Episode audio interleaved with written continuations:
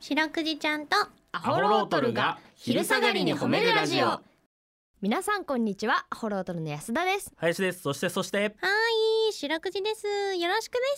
す白くじちゃんとアホロートルが昼下がりに褒めるラジオこの番組は毎週月曜日から木曜日まで名古屋市中区審査会に迷い込んだ白長スクジラ白くじちゃんが「褒める」をテーマに仕事や学校日々の生活で疲れた皆さんを褒めて束の間の癒しを与えるヒーリング番組ですはいお願いしおます願いしますいやー8月31日ということでねもうこんな経ったか2023年もいやもう夏の終わりです完全に夏の終わりも終わりです今夏年もも終わりだ夏休みも、ね、 2023サマーが終了ですサよムいやーー待ってサムーなんでこれはあれなんですかねその、夏の終わりっていうのは人間は寂しくなるんですか切なくあーなんでだろうやっぱプログラミングされとるよな だってさ別にさそのいや小学生とか中学生とか学生はわかんのようんだって夏休みが終わっちゃうからあー、ね、確でかにも大人に夏休みなんかないわけですよ確かにねでも我々はなんか夏の終わりになるとすごい寂しい気分になるでしょなんだろうねう何なんだろうねこれはでもあれでしょ夏になったら何かをしないといけないっていうあの脅迫観念とセットでしょほうというといや夏のスタートの時じゃあうん夏だ、夏だぞってなった時にさうんなんか夏になったらあれやらなこれやらなって思わんあーどっか行っさあ夏のスタートってなった時によし家におるぞって思うやつなんかいない だろうあー海行ったりとかそう別に家におってもいいんだキけャンプど行く買い物行くなんか家におるっていうのが許されん感じしなんかしないけあどー外ま出あろねせっかくだったらみたいなさそれこそサンシャインがねあるからね冬、はさうん、それこそさなんかさあ冬始まったってなってさうんよし今年は家で過ごすぞっていうのはがなんいかこはいはいもうこたつでテレうビでみたいな、ね、全然なんか世の中的にどうこうっていうのもなさそうだけどさ確かなんにかやっぱり夏になるとやっぱちょっと外でか活動的に、さ今年は夏はいい思い出にしちゃうぞみたいなさああーちょっと浮き足立った感じねまあイベントごとも多いしもったいないっていうような感じになるんだろうけどわかるあれをさやっぱり俺ら、らみたいなインドア派の人間はさ、うん、脅迫観念として捉えちゃうじゃ んそれで言ったらでも私は、うんむしろ夏休み家で過ごすぞ派だったよあーなるほどねもうそこはもう無視でいけたともうなんならちょっといつもよりこう生活正しちゃおうかなとかさあー思うけどなんか全くならんやつな そう思うだけ思うやつ、思ったところでそっからずっと夜寝んだろマジでそう結局朝方寝て昼頃起きる生活になるいややんそうそうそう結セ局ミの音で目覚めるセミ だようんなあだから、うんあれじゃないですかでもその夏休み家で過ごすぞ派の安田さん的には、うんそのあれなの夏の終わりは意外と寂しくなかったりするのあーまあ確かに割とそうかあでもね学校始まるわーがまだ抜けないのはあるねあーでもやっぱりだからそうなんじゃなういん結構相対関係なんじゃないですか確かに夏なんかやるぞって思った人が、うん結局特に何もできずに終わるから最後夏寂しいのあーなんとなく若干の後悔って結びついたのかないいや後悔っていうのはちょっとあれね、うーんめっちゃなんかあっても思いそうだしねそのクソ楽しいわかる最高の 恋がいやマジでさ思わんもさ、うんあのようさ、言うけどさうん本当にそんなことあんのかと俺は思うけど、うんあの海の家でさ高校生ぐらいでバイト行ってさ、うん男さん友達でバイト行って向こうに行ったら女の子3人組のバイトもおってそこでもうなんか恋で花火でみたいなさうわードラマのやつやドラマとかの本当におんの地球上にあんな夏したやつ聞いたことあります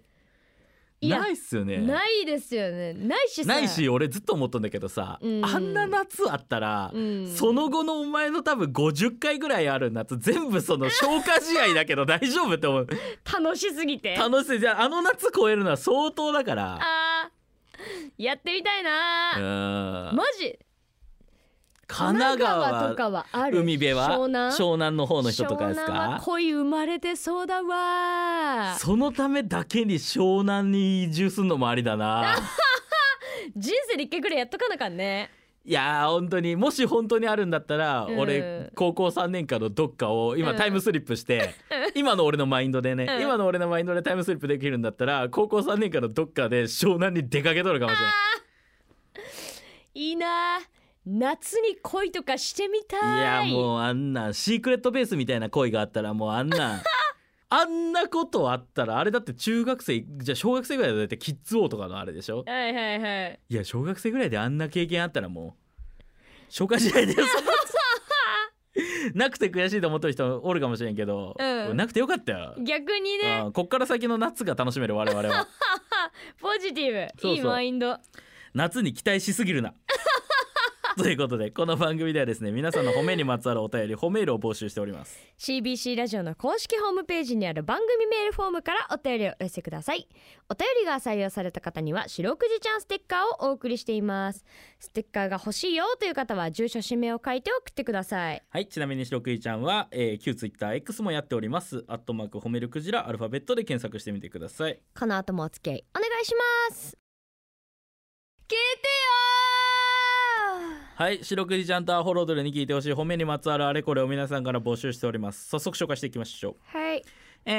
ー、っとですねゴンドウゴンドウ雨ゴンドウさんからいただきましたあざっすアホロードルの安田さん林さん白クイちゃん暑いですね暑いよー夏になると困るものにセミ爆弾があります 死んでいると思ったセミが生きていてびっくりするというものです先日公園でショベルを持った幼稚園くらいの男の子を見ましたうん何をしているのか見ていたら地面に落ちているセミを拾い上げて振ってみて生きていれば木の根元に止まらせてあ げて死んでいて動かないものは公園の端にショベルで埋めていました。えー、白くじちゃん、やさかわゆい男の子を褒めてあげてくださいということです。白くじちゃん、こちらのメールどうでしょうか。優しいね。 すごいね。すごいねセミが触れなくなってしまったとことに気づいた瞬間もう俺は切なかったね。年も感じるねなんかねあーやっぱり俺もうこの子ぐらいっていうか小学生ぐらいの時ぐらいまではさうんセミ捕まえて入れとったもんカゴにあーわかるわかるベタうに、ーん今はもう無理だね本当に爆弾な柔らかいんだもん、感触をしてまったでうなわん、俺セミがプラスチックみたいだったら触れる と思うまだかる今でもう。ん鼓動を感じるんだよねあれだから、生命ねそうそう命の尊さを知ってしまった我々だから怖いんだろうなあれああーの柔らかさのあの物体をさ、うんもう怖いじゃん怖い預かっちゃっとる じゃん 取った瞬間わかるよセミのあのふにゃっと感がこねれからを預かっとる感じがして怖いんだうよん責任を感じるなんか短いのも知っとるしね命がねそうそうそうそうそうそうーん確かにこれだまあ男の子はね早いうちからタッとさをそう学でんすでよやっぱりうんでも触ってた方がいいんだろうなそういう意味でもね、うんえー人生経験だから何事そもうね、うんえー優しい子に育ちますようにということで、はいえー皆さんの褒めエピソードお待ちしております